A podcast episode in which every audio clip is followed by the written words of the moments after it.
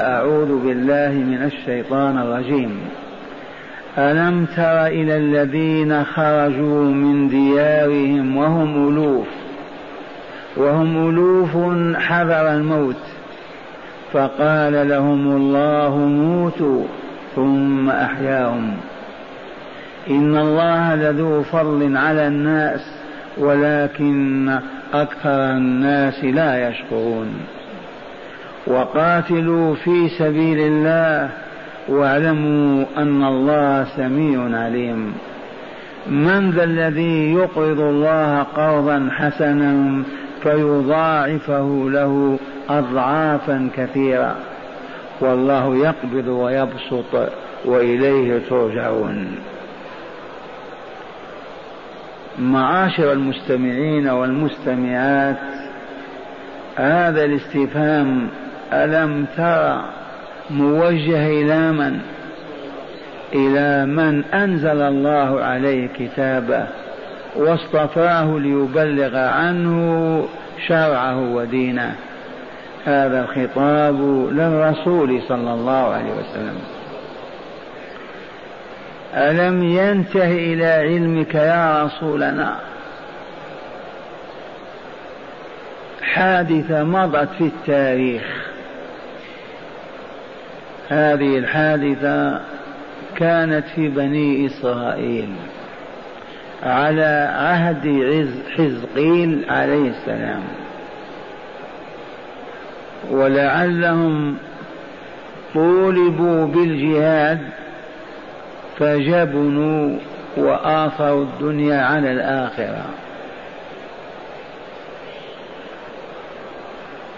فأصابهم الله بوباء طاعون. عافانا الله وإياكم وسائر المؤمنين. ففروا هاربين من تلك المدينة.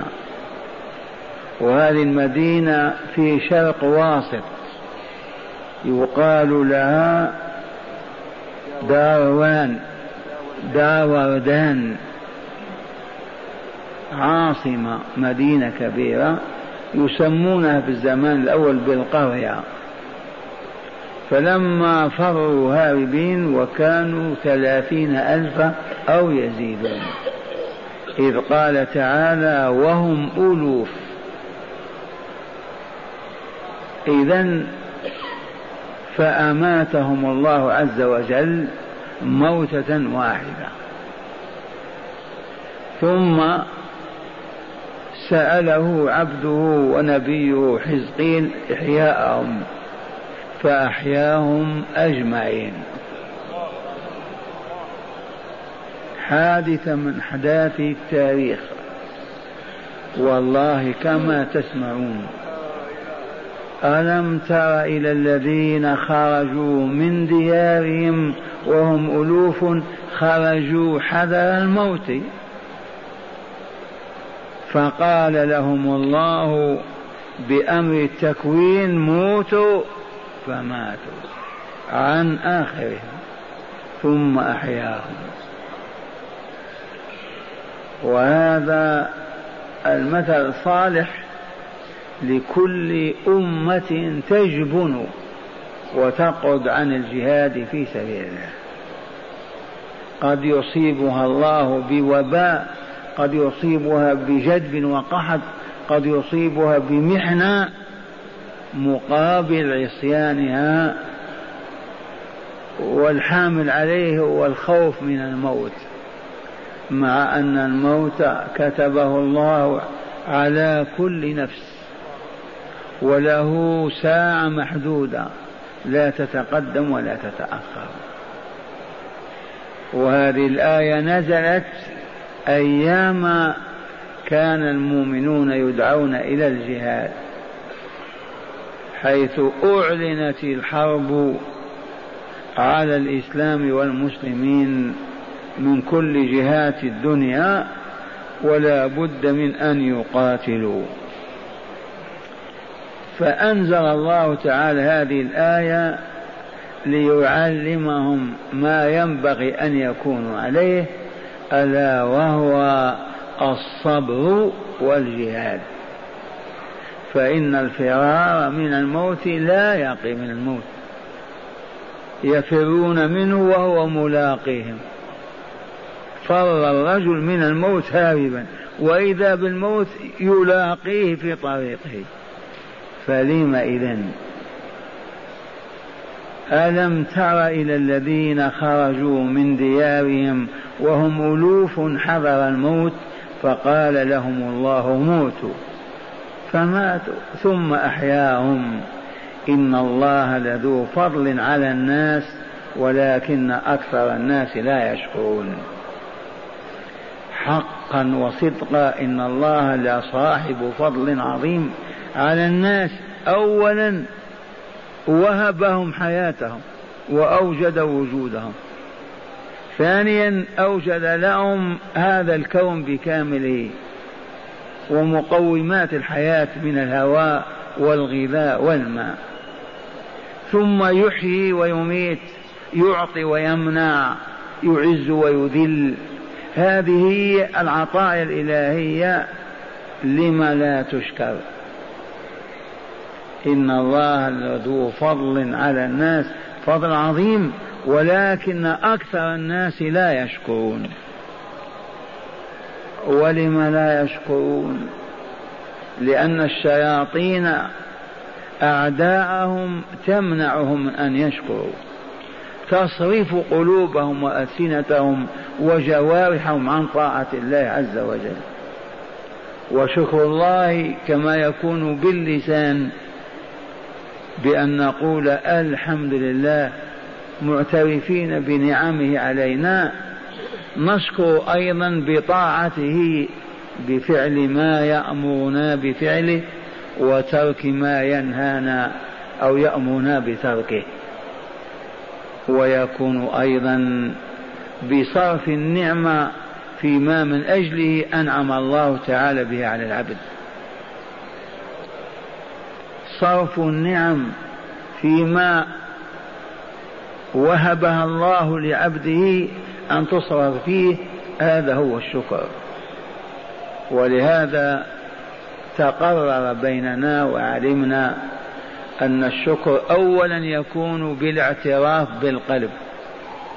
اعترف بالنعمة لله عز وجل. ثم ترجم ذلك بلسانك. وقل الحمد لله. ثم اصرف تلك النعمة فيما من أجله أنعم الله تعالى به عليك. وإياك أن تصرفها فيما يغضبه ولا يرضيه عنك. وهنا يروى أن النبي صلى الله عليه وسلم لما ذكر الطاعون قال هذا الطاعون الذي يوجد الآن في هذه الأزمنة سببه بقية من بقايا أصيب بها طائفة من بني إسرائيل. قطعا مضى زمان على البشرية ما وجد هذا المرض. فأول ما وجد وجد في بني إسرائيل في طائفة منهم قد تكون هذه الجماعة التي فرت من الوباء. إذا يقول صلى الله عليه وسلم فإذا وقع هذا الوباء بأرض وأنتم فيها فلا تخرجوا منها. وإذا وقع بأرض وأنتم خارجها فلا تهبطوا إليها. وهذا ما يعرف الآن بالحجر الصحي. يعرفونه بالحجر أي المنع الصحي حتى لا ينتشر الوباء. هكذا يقرر النبي صلى الله عليه وسلم. يقول هذا الطاعون هذا بقية مرض أو يجز أصاب طائفة من بني إسرائيل بذنوبهم عقوبة الله لهم. وبناء على هذا أيها المؤمنون إذا نزل هذا الوباء بأرض وأنتم فيها فلا تخرجوا فرارا منهم منه. فقد خرج هؤلاء فأماتهم الله. خرجوا هاربين إذا فأنزل الله بهم الموت فماتوا. ثم أحياهم للعظة والعبرة والاعتبار. وإذا نزل بدار ببلاد وأنتم خارجها لا تدخلوا عليهم. إذا ثم قال تعالى وقاتلوا في سبيل الله واعلموا أن الله سميع عليم. لأن الآيات في الحث والحظ ودفع وإهاجة المؤمنين ليقاتلوا في سبيل الله. فلا يمنعهم الجبن والخوف والهوى من القتال. فهذه أمة سبقتهم أهل مدينة ألوف لما جبنوا عن القتال وخافوا أصابهم هم خافوا من الموت فأماتهم. ثم أحياهم. فالآجال محدودة لا تزيد ولا تنقص. فما على المؤمنين إلا أن يطيعوا ربهم. فإذا قال إمامهم أو قال رسولهم هلم إلى الجهاد لا يمنعهم الخوف من الموت أن يطيعوا رسولهم أو إمامهم ويجاهدوا معه. فمن هنا قال تعالى وقاتلوا أيها المؤمنون الكافرين المشركين والظالمين قاتلوهم في سبيل الله. ما هي سبيل الله؟ نقاتل من أجل إعلاء كلمة الله أي من أجل أن يعبد الله تعالى وحده. القتال الشرعي الواجب المفروض فرض كفاية أو عين هو ما كان لإعلاء كلمة الله. وهذا يظهر في أن يعبد الله تعالى وحده وأن يرفع الظلم على المظلومين. إذ المظلومون إذا كانوا مؤمنين أولياء لله عز وجل على إمام المسلمين أن يقاتل الظالمين حتى يخلص المؤمنين من اضطهادهم وعذابهم. ويشهد لهذا قول الله تعالى من سورة الأنفال وقاتلوهم حتى لا تكون فتنة ويكون الدين كله لله. قاتلوا المشركين الكافرين وليستمر قتالكم لهم إلى غاية وهي أن لا يبقى فتنة أي لا يبقى من يفتن في دينه. ويكون الدين كله لله. واعلموا أن الله سميع عليم. سميع لأقوالكم عليم بأحوالكم. فلا يخفى عليه أمركم. فمن جبن أو خاف أو تأخر لا يظن أن الله لا يعلمه فهو يعلم حاله. ومن قال كلمة تثبط عن الجهاد أو توجد فشل في المجاهدين فالله سميع لقوله عليم بحاله. أي فراقبوا الله عز وجل. راقبوه حتى تتمكنوا من طاعته. بامتثال أمره واجتناب نهيه. هذه تعاليم علمها الله المؤمنين فعلموا وفازوا وسادوا وطهروا وكملوا. وإلى اليوم وإلى يوم القيامة متى وجد مؤمنون صادقون في إيمانهم هذه الايات تتلى عليهم فينتفعون بها. وترفع من شأنهم وتعليهم من مكانهم. ثم يقول لهم من ذا الذي يقرض الله قرضا حسنا؟ إهاجة وإثارة. من هذا الذي يقرض الله قرضا حسنا؟ لأن الجهاد متوقف مبدئيا على المال. ولهذا ما ذكر الأمر بالجهاد إلا وقدم المال على النفس. وقاتلوا يا أيها الذين آمنوا هل أدلكم على تجارة تنجيكم من عذاب أليم؟ تؤمنون بالله ورسوله وتجاهدون في سبيل الله بأموالكم وأنفسكم. لأن المال به تعد العدد ويحضر السلاح وتسير به السرايا والمجاهدين. فليس من المعقول أن يخرج المجاهدون بلا مال ولا طعام ولا سلاح. كيف يجاهدون؟ فالخطوة الأولى هي الجهاد. ولهذا يقول تعالى من ذا الذي يقرض الله قرضا حسنا؟ الحسنة هنا بسبعمائة. الدرهم بسبعمائة درهم. بخلاف الصدقات الأخرى بعشر حسنات. لكن درهم الجهاد بسبعمائة. ومن هذه الصورة في آخرها جاء قول الله تعالى مثل الذين ينفقون أموالهم في سبيل الله كمثل حبة أنبتت سبع سنابل في كل سنبلة مئة حبة. والله يضاعف لمن يشاء أي إلى ألف ألف. إذا من ذا الذي يقرض الله قرضا حسنا فيضاعفه تعالى له أضعافا كثيرة. وقد بين في آية في هذه الصورة وهي ضرب لذلك مثلا ليفهم ويفهمه الكبير والصغير مثل الذين ينفقون أموالهم في سبيل الله.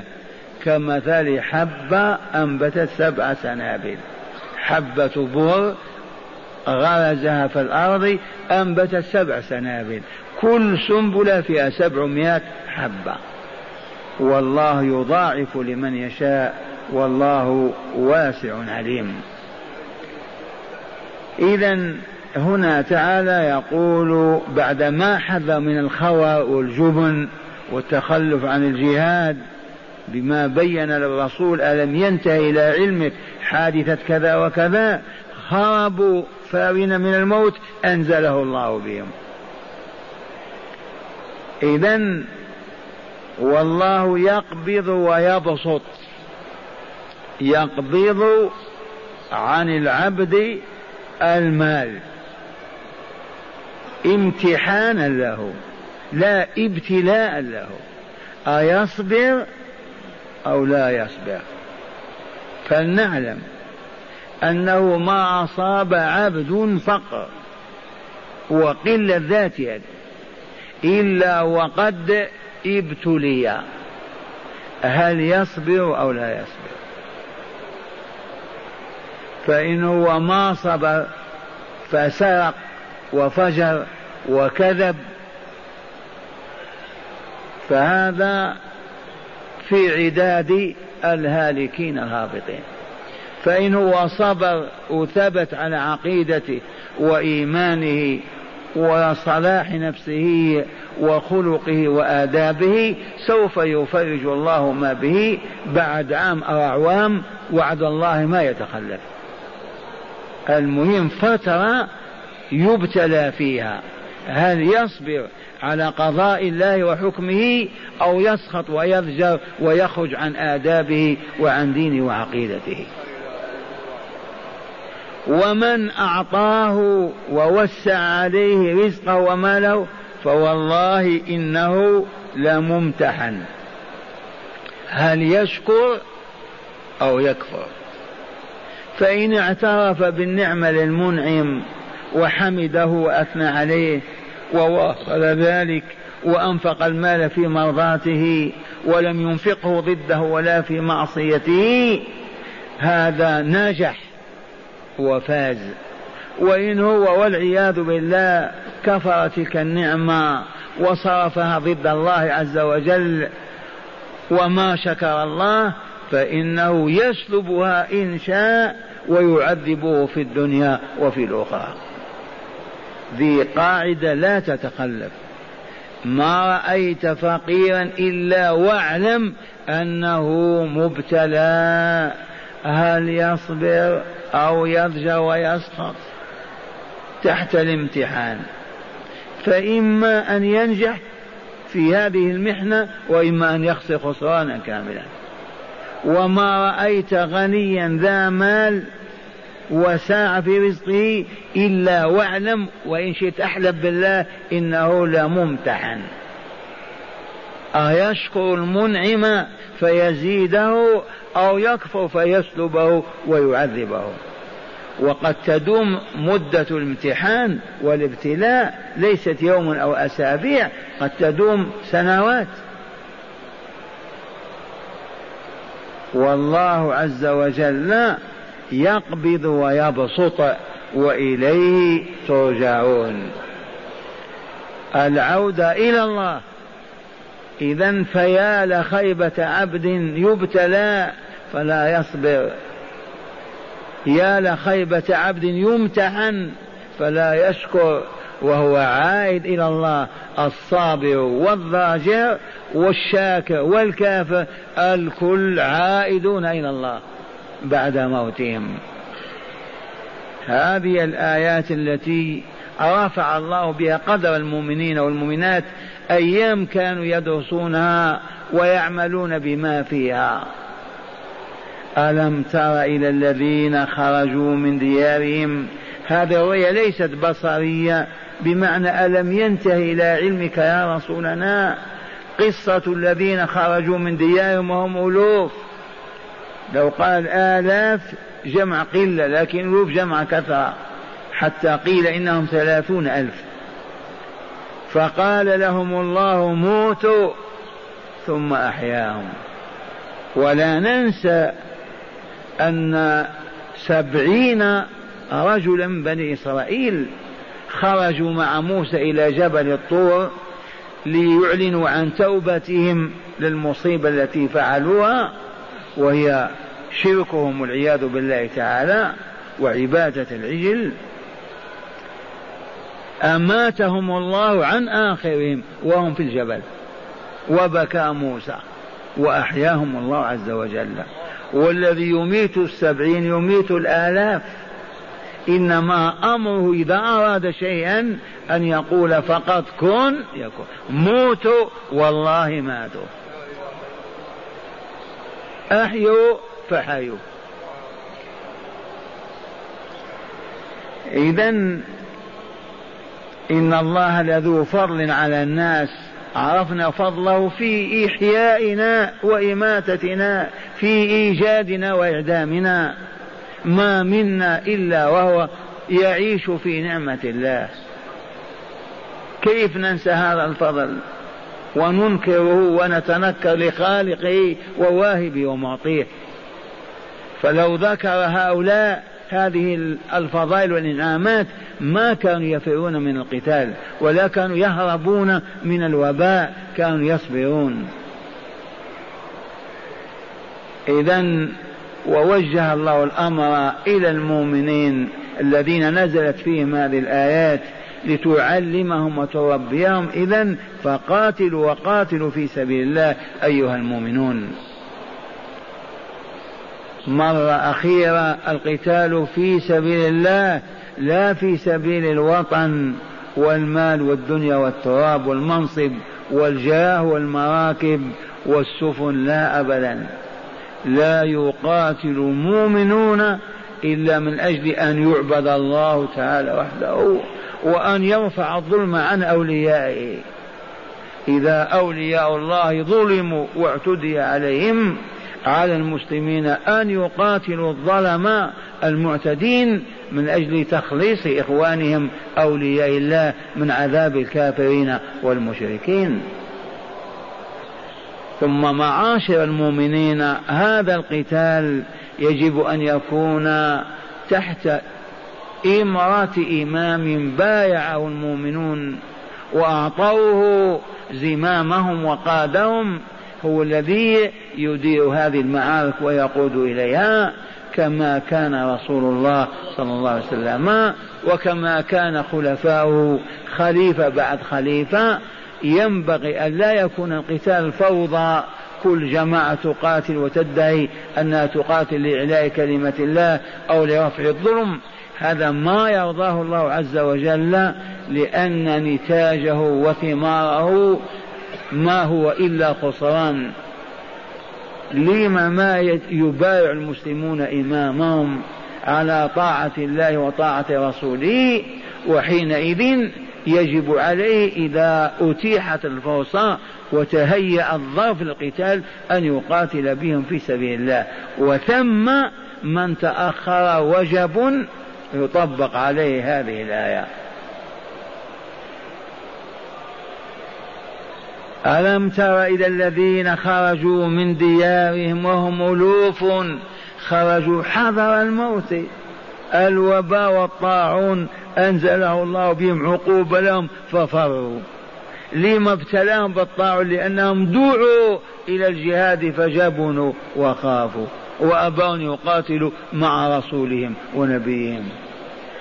فلما أصابهم الله بالوباء هربوا خارجين ظنوا أنهم ينجون من ذلك فآماتهم آية من آياته لعباده. ثم أحياهم بعد ذلك. وهذا من فضل الله وإنعامه عليهم وإلا لكان يميتهم ولا يحييهم. ومن هنا قال تعالى للمسلمين المحمدين إذا وقاتلوا في سبيل الله. واعلموا أن الله سميع عليم. كيف تحاولون أن تهربوا من الجهاد؟ وتتكلمون بضده أو تفكرون في غيره؟ وهو سميع لأقوالكم عليم بأحوالكم. وبعد هذا فتح باب الاكتتاب. هيا من ذا الذي يقرض الله قرضا حسنا؟ إذ ما كان عند الرسول بيت مال وجد فيها مال كان الجهاد على حساب المؤمنين يتنافسون ويتسابقون. وحسبنا أن عثمان رضي الله عنه جهز ألف مقاتل. حسبنا أن الصديق في غزوة تبوك خرج من كل ماله وأن عمر خرج بنصف ماله ما كانت أموال كما هي الآن في دار تسمى مال الدولة. ينفقون من جيوبهم. بمثل هذه الآيات جاهدوا وواصلوا الجهاد حتى طهروا هذه الجريزة الجزيرة من الشرك والمشركين. ما مات الرسول حتى لم يبقى على سطح هذه الجزيرة مشرك أو كافر ببذلهم وإنفاقهم وقتالهم. أقول لا يصح لجماعة في بلد ما بدون بيعة إمام تبايع أمتهم في إقليمهم أن يقاتلوا في سبيل الله. هذا القتال لا يصح شرعا. وباطل وعواقبه خسران واضح وبين. أردتم أن تقاتلوا في سبيل الله لإنقاذ البشرية من الشرك والكفر. بايعوا إمامكم والتفوا حوله ويربيكم وينمي طاقاتكم فإذا أصبح قادرا على القتال يزحف. على حدود إقليم كفار ويراسلهم تدخلون في الإسلام؟ فإن قالوا نعم ومرحبا دين الله دخلوا في دين الله بلا قتال. وحكمنا شرع الله فيهم وبينهم وسادهم الطهر والصفاء. فإنهم رفضوا الدخول في الإسلام طالبناهم بالانضمام إلينا والدخول تحت ذمتنا ليسمحوا لنا أن ننشر دين الله بين أفرادهم. لأن الذي مانع هو الحاكم وجيشه والأمة المسكينة. لما تبقى محرومة من دين الله؟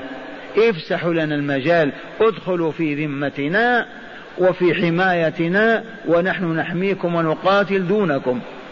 ونحفظ أموالكم وأعراضكم ودماءكم وعقائدكم أيضا. فإن رفضوا فلم يبق إذا إلا إعلان القتال والدخول في معركة. والله ناصر أوليائه وهازم أعدائه.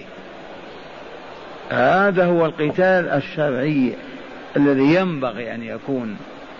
أما أن تخرج جماعة في أقاليمنا التي لا تحكم بالإسلام ويطالبون ويحكمون ويكفرون الحكام ثم يدخلون في معارك فيقتل المؤمن المؤمن والمسلم المسلم. هذا والله ما أذن الله فيه ولا هو بجهاد أبدا. الجهاد أن نبايع إماما بيعة شرعية على أن يسوسنا بشرع الله ويقودنا بكتاب الله وسنة رسوله هذا الإمام هو الذي يجاهد برجاله. إن كانت الفرص متاحة إذا رأى نفسه قادرا على أن يجاهد في سبيل الله كما قدمنا يزحف بسفنه وإلا دباباته ولا سياراته ويطالب أهل الإقليم المجاور لهم أن يدخلوا في الإسلام أو يدخلوا في ذمة المسلمين لينشر الإسلام بينهم أو يقاتلوا. والآية المبينة لهذه من سورة التوبة من آخر ما نزل يا أيها الذين آمنوا قاتلوا الذين يلونكم من الكفار وليجدوا فيكم غلظة واعلموا أن الله مع المتقين. هذا نظام الإسلام الرباني. يا أيها الذين آمنوا قاتلوا الذين يلونكم من الكفار وليجدوا فيكم غلظة واعلموا أن الله مع المتقين. وهكذا في ظرف خمسة وعشرين سنة بلغ الإسلام إلى أقصى الشرق وأقصى الغرب تحت هذا النظام. أما جماعة تقوم على الحاكم بعد أن تعلن عن كفره وهو وما بايعت إمام ولا تفت الأمة حولها ولا وافق عليها أهل الإقليم هذه هي الفتن بعينها. فالمفروض أن نطالب الحكام بتحكيم الشريعة بالموعظة والكلمة الطيبة والحسنة من باب تنبيهم تنبيه تعليمهم أما أن نعلن الحرب ولا إمام ولا قيادة ويقتل المؤمنون بعضهم بعضا فهذا ظلم وفسق وخروج عن طاعة الله ورسوله وعواقبه لا تساوي إلا الدمار والخراب وقوله تعالى وإن طائفتان من المؤمنين اقتتلوا نعم إذا طائفتان من المؤمنين اقتتلوا أي قاتل بعضهم بعضا. ما هو موقف المسلمين؟ بينه الله تعالى. فقال فقاتلوا التي تبغي حتى تفيء إلى أمر الله. فإن فات فأصلحوا بينهما بالعدل وأقسطوا. إن الله يحب المقسطين. على إمام المسلمين أن يتدخل في هذا القتال بين طائفتين حتى ترجع إلى الصواب وتعود إليه بالمفاوضات وبين الحق وبين الهدى وإذا كانت مظلومة يرفع ظلمها عنها وإذا كانت مضطهدة يرفع اضطهادها. فإن أبت إلا القتال فليقاتلها المسلمون مجتمعين حتى ترجع إلى الحق وتقول به. وأخيرا أتلو هذه الآية الكريمة وتأملوها.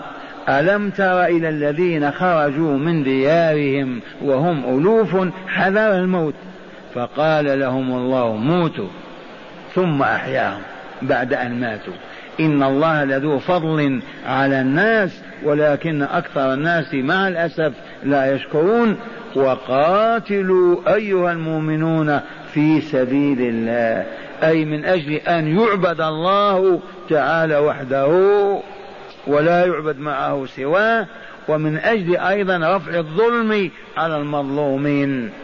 إذا أمة ظلمت واعتدت على المسلمين أن يرفعوا هذا الظلم بقتالها. وهو في سبيل الله لأن المظلومين أولياء الله من المؤمنين المتقين. فكيف يسكت المؤمنون ويرضوا بالعدو الكافر أن يضطهدهم أو يعذبهم؟ أو الظالمون أنفسهم ما نرضى بظلمهم بل نرفعه. واستدعى الله المؤمنين إلى البذل والعطاء إلى الإنفاق لأجل إعداد العدة وتسيير السرايا لتقاتل في سبيل الله. فقال من ذا الذي يقرض الله قرضا حسنا؟ والله ما هو في حاجة إلى أموالنا ولكن هذه الأموال من أجل إعلاء كلمة الله ورفع الظلم على المظلومين. المؤمنون يبذلون أموالهم وينفقونها وقد يخرج أحدهم من ماله كاملا ولا حرج. وقد يخرج من نصف ماله لأن الله يعوضه ويضاعف له أضعافا كبيرة. والله يقبض ويبسط وإليه ترجعون. معاشر الدارسين والطالبين والطالبات عندنا مراجعة لما سبق أن درسناه. المعتدات كم واحدة؟ وجدناها أربع تركنا الباء واحدة فإذا هن أربع أولا معتدة تحيض كم عدتها؟ ثلاثة قروء. سواء قلنا بالأطهار أو بالحيض. الكل خير. إلا أن الاعتداد بالأطهار أخف على المعتدة. زمنها أقل. حتى تستريح وتتزوج. لكن الاعتداد بالحيض في صالح الزوج أيضا تبقى المدة أمامه طويلة عله يراجع. ففي ذلك فائدة لهذا ولهذا. ولهذا لا فرق بين من يقول بالأطهار أو بالحيض. هذه واحدة. الثانية التي لا تحيض لكبر أو صغر إما عجوز فوق الخمسين ما تحيض. أو صغيرة بنت تسعة وعشر سنوات ما تحيض. تعتد كيف؟ ثلاثة أشهر. واللائي يئسن من المحيض من نسائكم فعدتهن ثلاثة أشهر. تسعين يوم انتهت هي حرة تزوج بمن شاءت إذا ما راجعها زوجها. العدة الثالثة المتوفى عنها زوجها. كم تعتد؟ أربعة أشهر وعشرة أيام. بعدها لها أن تلبس الحرير وتكتحل وتتعرض للخطبة والزواج. لكن أربع أشهر عشر أيام ملازمة لبيتها لا تخرج منها إلا من ضرورة قصوى. إذا هذا درسنا بالأمس. ماذا نصنع بقول الله تعالى؟ فما والله. نعم. والذين يتوفون منكم ويذرون أزواجا يتر... وصية لأزواجهم متاعا الحول غير إخراج. متاع إلى الحول. هذه الآية من أهل العلم من قال بنسخها وأن منسوخة بآية سبقت فمت يتربصن بأنفسهن أربعة أشهر وعشر. وآثرنا القول بعدم النسخ وقد رغب فيه كثير من الصحابة والتابعين والأئمة. ما هو سبعة أربعة أشهر عشر ليالي؟ هذه واجبة. يستحب لأهل الميت أن يبقوا هذه المؤمنة التي مات زوجها في معهم تاكل وتشرب حتى تكمل السنة. عرفتم؟ أربع أشهر عشر ليالي واجبة ولا لا؟ تاكل وتشرب وتبيت ولا يحل للورثة أن يخرجوها. حرام عليهم. ولا يحل لها أن تخرج. إذا أرادوا أن يحسنوا ويعملوا بهذه الوصية الإحسانية متاعا إلى الحول تزيد سبع أشهر وعشرين يوما وهي باقية في بيت زوجها الذي توفي. إذا انتهت السنة تخرج حيث شاءت وإن أرادت أن تخرج بعد الأربع أشهر وعشر ليالي لها ذلك. لكن إن قالت أنا ألفت هذا المنزل وهؤلاء أبنائي أو إخواني نبقى معكم حتى يفرج الله أعطوها كملوا لها السنة. وتبقى الآية ليست بمنسوخة بل محكمة. هذه عدة المتوفى عنها زوجها. تبقى في بيتها أربعة أشهر وعشر ليالي لا تخطب ولا تكتحل ولا تعرض للزواج أبدا وإن فعلت فهي آثمة وفاسقة. يجب أن تتوب. لأن الله قال يتربصن بأنفسهن أربعة أشهر وعشرة فإذا بلغن أجلهن فلا جناح عليك فيما فعلن في أنفسهن لا من التعرض للزواج ولا حتى التزوج. لكن تبقى مدة إكمال السنة من باب الإحسان. ما رغبت أن تخرج من هذا البيت قالت أبقى معكم حتى تكتمل السنة وبعد ذلك يفرج الله عني من الإحسان أن نبقيها. تأكل مع الأسرة وتشرب وتنام حتى تكمل السنة. هذا إحسان وإلا إساءة إحسان أمر الله به ووصى به. وصية متاعا إلى الحول غير إخراج فإن خرجنا فلا جناح عليكم. ما دامت كملت أربع عشر وعشر أيام لها أن تخرج شأنها. لكن قالت أنا اتركوني أبقى معكم حتى أكتمل سنة ويفرج الله عني.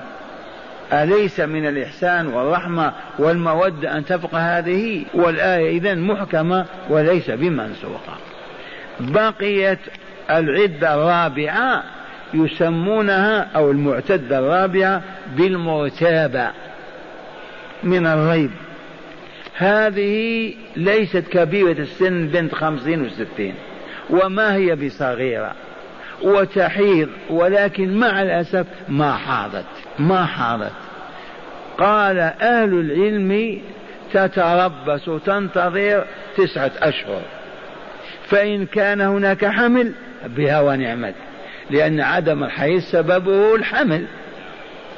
ما حاضت في الشهر الأول في الشهر الثاني في الثالث في الرابع لعله حمل لا.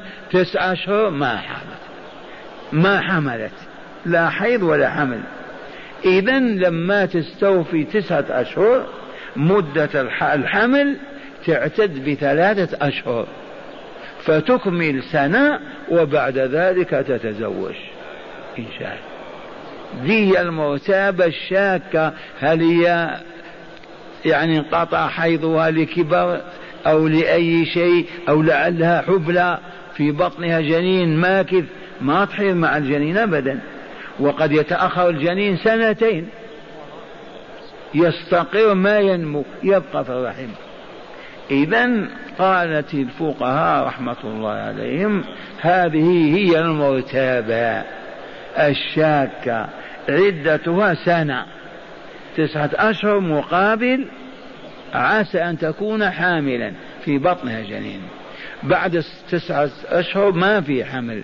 إذا بسم الله تأخذ في عدة تعتد بثلاث أشهر كالآيس من الحيض. فأصبح إذا المعتدات كم واحدة؟ أربع معتدات. ندخل في تفصيلات درسناها. المطلقة إذا طلقت قبل المسيس قبل أن يمسها زوجها. يا أيها الذين آمنوا إذا نكحتم المؤمنات ثم طلقتموهن من قبل أن تمسوهن فما لكم عليهن من عدة. تعتدونها فمتعوهن وسرحون صراحا جميلا. إذا تزوج الرجل المرأة وطلق طلق قبل الدخول عليها. فما الحكم؟ تعتد كم؟ لا عدة عليها. هل لها من هل لها من صداق؟ ما لها صدق لأنه ما سمى لها شيئا. إذا ماذا تعطى؟ تعطى المتعة. يمتعها الزوج الذي طلقها بحسب حاله فقرا وغنى إعسارا ويسارا. ثاني معتدة مطلقة إذا طلقها قبل أن يمسها وقد سمى لها مهرا فلها نصف المهر. إلا أن تتنازل عنه كله أو يتنازل هو عنه كله. وقد ذكرنا اللطيف أمس إذا كانت هي التي طالبت بالطلاق فمن الخير هي أن تقول تنازلنا عنه. ما دمت أنا نجوت بنفسي فمن الخير أن تكون هي التي تعفو وإذا كان الزوج هو الذي أراد طلاقه وما رغب وأخزاها وأذلها بين النساء فمن الخير أن يترك المهر كله لها أما الآية فالله يقول إلا أن تعفون أو يعفو الذي بيده عقدة النكاح وأن تعفوا أقرب للتقوى. ففتح الله علينا وقلنا متى يعفو الرجل إذا كان هو الذي راغب في طلاقها؟ أليست تشعر بمهانة وإلا لا؟ يعقد عليها وقبل أن يدخل بها يطلقها فمن الخير أن يتنازل عن المهر. هذا النص يتركه له. وإذا هي كرهته ما أرادت أن تتزوج وهو يكرب لهذا ويحزن وإلا لا فمن الخير أن تتنازل هي عن النصف.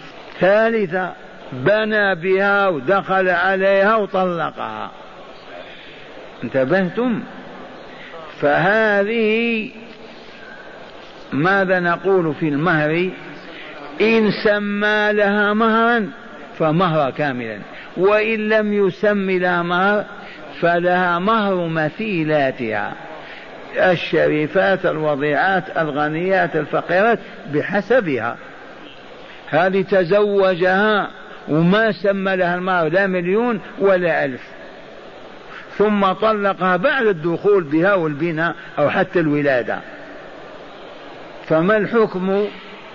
تعطى مهر مثيلاتها. القاضي ينظر إلى هذه الأسرة. هل هي أسرة فقيرة أو غنية شريفة أو وضيعة؟ فيعطيها مهر مثيلاتها من جنسها. هذه الرابعة. هل عرفنا هذه؟ هذه خلاصة هذه الآيات وهذا فقهها. والله تعالى أسأل أن يحفظنا وإياكم وأن يرعانا وإياكم ما حيينا.